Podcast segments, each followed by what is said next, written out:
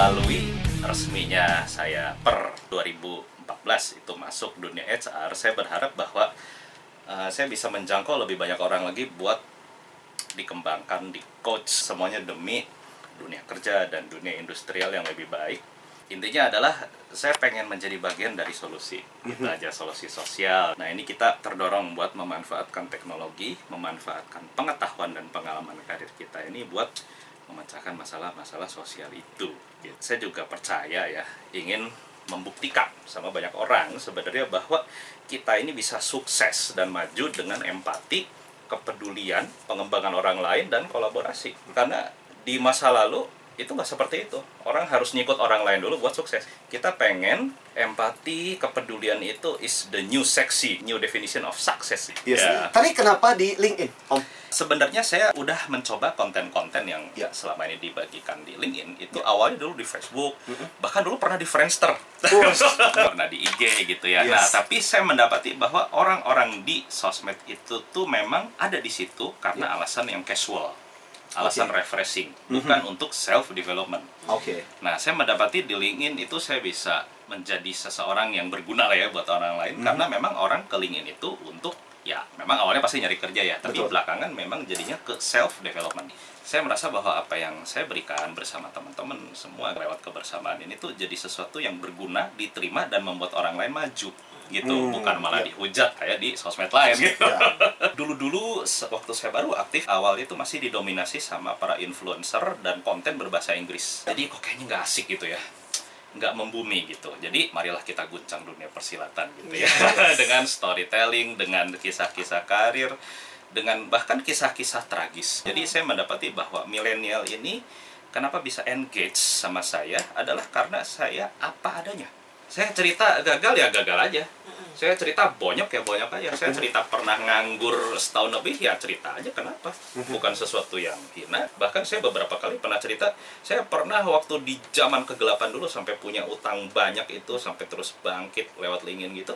Ya, ayo kita bisa. Kita menginspirasikan perjalanan hidup manusia yang normal bukan kayak CV yang dibagus-bagusin kelihatannya sempurna gini demi mengesankan rekrut enggak gitu loh. Justru di LinkedIn ini kita menjadi apa adanya? Be human Ya. ya. Jadi orang-orang tuh engage dan trust kepada kita untuk kemudian membina hubungan baik. Dan saya juga mendapati pada akhir ya bahwa tadinya saya cari kerja pengennya terhubung sama para HR sama recruiter eh lah ternyata saya mendapati bahwa ada satu persen decision maker di puncak piramida. Dan ternyata setelah saya aktif bersama teman-teman saya lebih mudah berinteraksi dengan satu persen decision maker ini. Dan itulah yang mempertemukan saya dengan kebangkitan kembali saya dari kekelaman itu sama langsung para decision maker. Bukan HR dan bukan recruiter. Kalau kita aktif membangun konten ya secara proper engagement bener kita berkomunikasi seperti manusia biasa mereka nanya kita jawab nggak dibiarin gitu aja saya mendapati bahwa selama pengalaman saya di LinkedIn ini ya ternyata anak-anak muda itu sopan kok nah ini kan kaum milenial itu banyak dibilangin orang tuh nggak sopan lah Sopan. Masa Yes. ngocol ya masa Gitu. bodoh ya gitu Ya. yang saya rasakan sendiri sih enggak karena mereka respect jadi mereka ngelihat aktivitas kita mereka ngelihat value kita terhadap orang lain dan terhadap mereka jadi mereka respect otomatis sopan nah dulu zamannya saya aktif banget ya awal-awal gitu ya bisa Yes. dapat sampai 100 120 message per hari dan Wah. saya jawab dengan tuntas sempurna Luar Nggak- biasa. Makanya itu ya salah satu hal yang saya salut dari Om PT itu Iya. adalah ketelatenan. sebenarnya titik cerita yang menarik tuh gini karena saya awalnya masuk LinkedIn juga kan itu ngasih message ke recruiter ya misalnya Ya. 100 orang recruiter HR gitu ya yang dibalas tuh ya hukum Pareto ya cuma Ya, 20 gitu ya 20%, ya. selebihnya cuma dibaca doang nggak ya. dibalas saya pengen membuktikan bahwa sesibuk apa pun saya saya bisa engage sama orang perfectly dan be human as usual gitu dan ternyata setelah saya melakukan itu terbukti mereka respect mereka seneng berada bersama kita dan mereka mendengarkan apa yang kita katakan Iya. jadi misi sosial saya kan jalan Iya. misi perubahan saya kan jalan gitu Iya. loh makin ke sini saya makin ngerasain bahwa apa yang telah saya bangun ya lewat LinkedIn justru menjelma menjadi satu mesin rekrutmen yang sangat kuat Mhm. jadi saya hampir nggak pernah kesulitan dapetin talent-talent bagus hanya dari LinkedIn dan grup-grup lowongan kerja di Telegram Iya. Jadi ya sorry sorry aja buat job portal gitu yang berbayar jutaan per bulan, saya udah nggak pakai lagi. Iya. Nah perusahaan kan seneng nih ngirit ya gitu. Iya. Jadi rekruter yang aktif di LinkedIn itu adalah rekruter yang efektif dan efisien buat perusahaannya, Hmm, karena betul. bisa berkontribusi terhadap pengiritan. Ini menarik. Dulu ngirim ke 100 HR, kagak dibales-bales, makanya HR tolong dong dibales gitu. Tapi kemudian timbul pembalasan dendam yang positif dengan cara pokoknya lain kali pokoknya ada message box sibuk-sibuk jago gue akan balas dan itu yang kemudian engagement ketulusan seperti ini Iya. akhirnya kemudian Dan terlihat kok yang membalas dan yang tidak tuh orang seperti Iya apa. betul. Perihal hubungan baik ya. Namanya hubungan baik antar manusia itu memang butuh waktu. Siapa pun yang melakukannya, mau kata baby boomer, Gen X, milenial, itu semua butuh waktu. Iya. Nah, millennials ini memang terlalu lekat dengan teknologi. Dipikirnya itu bisa di shortcut lewat teknologi, padahal enggak. Nah, tapi masalahnya adalah begini. Yang membesarkan milenial itu siapa? Gen X. Ya. Yes. Gen X selama ini sibuk memenuhi harapan baby boomer yang material oriented, suami istri kerja, Yes. sehingga lupa mendidik anak-anak milenial, lalu mereka lepas ke dunia luar, sudah memeluk teknologi dan bersama teman-temannya. Ini kemudian jadi suatu apa ya kebebasan berekspresi bagi mereka. Ye, gue bisa eksis, nggak perlu lagi ngapa-ngapain sama iya, orang tua gitu kan dan gitu, lain iya. sebagainya. Jadi menurut saya milenial ini ngocol, nggak sopan dan lain sebagainya. Saya udah buktikan bahwa nggak seperti itu. Milenial bisa sopan sama kita kalau kita mencontohkan, meneladankan engagement yang empatik, yang simpatik, sesuatu yang diinginkan juga oleh kita semua sebenarnya, bukan cuma milenial.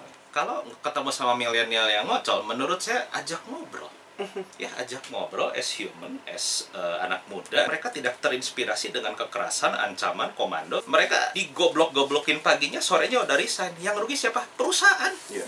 Bukan mereka kok. Ya, mereka nggak ada tanggungan yang seberat uh, Gen X atau Boomer. Hmm. Mereka nggak mau uh, menghabiskan hidupnya buat nyicil rumah, KPR gitu ya, atau nyicil mobil. Mereka nggak seperti itu pola pikirnya. Mereka nggak tertarik sama jam tangan mewah, nggak tertarik sama golf, Betul. jadi mereka tidak mengikatkan diri pada hal-hal yang material Mhm. sehingga mereka bisa bebas, nothing tulus. Gua mau resign hari ini bodoh amat lu mau apa? Kalau Gen X gitu kan kebanyakan udah banyak cicilan. Ya ini Mikir. goblok-gobloknya juga ayo udahlah bertahan. Tapi sama rekruter dilihat di CV, "Wah, ini keren nih lima tahun kerja gitu ya." Padahal karena punya cicilan gitu ya kan. cicilan nggak bisa tahan. Bukan karena siapa pun atau apa pun bentuk menghalang-halangi aspirasi milenial itu akan membawa kerugian besar bagi yang menghalang-halangi, bagi pelakunya. Mhm. Kemajuan zaman, perubahan zaman ini kan adalah suatu keniscayaan gitu Betul, kan. betul dan pasti Ya, akan terjadi ya. Generasi tua Ya. yang selalu merasa terancam dengan kehadiran anak muda Mhm. akan rugi sendiri, akan roboh sendiri, malah bangkrut sendiri gitu. Mhm. Jadi biarin aja gitu ya. Jadi para milenial yang galau digituin biarin Mhm. aja, bodo amat ya. Iya. Nah, masalahnya tuh gini. Jadi untuk tips untuk mempertahankan karyawan milenial itu terutama dari segi komunikasinya tuh misalnya begini, ya.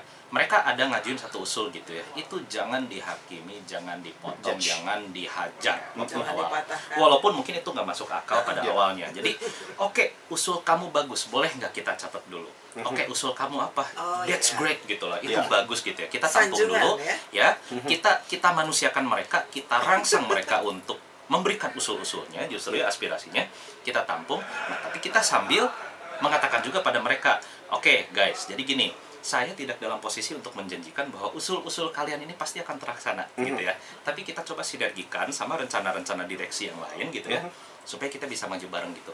Mereka tuh senang lagi digituin. Didengerin ya ditampung gitu loh bukan diblok dihakimi nah jadi kita harus memahami itu sebagai memang bagian dari perubahan zaman. Gimana caranya supaya bikin milenial betah gitu? Wah kantornya diasik-asikin beli beanbag lah, beli meja Iya, pingpong nah. lah. Iya. Kalau perlu beli lapangan bola lah. Menurut saya sih enggak. Jiwanya sebenarnya bukan di situ. Bukan di ini ya. Milenial itu memang nature-nya, memang aslinya tidak berminat berlama-lama kerja di satu perusahaan. Jadi fokus talent management di masa depan itu adalah bukan untuk meretain atau mempertahankan karyawan selama mungkin, tapi arahnya itu lebih ke employer brandingnya.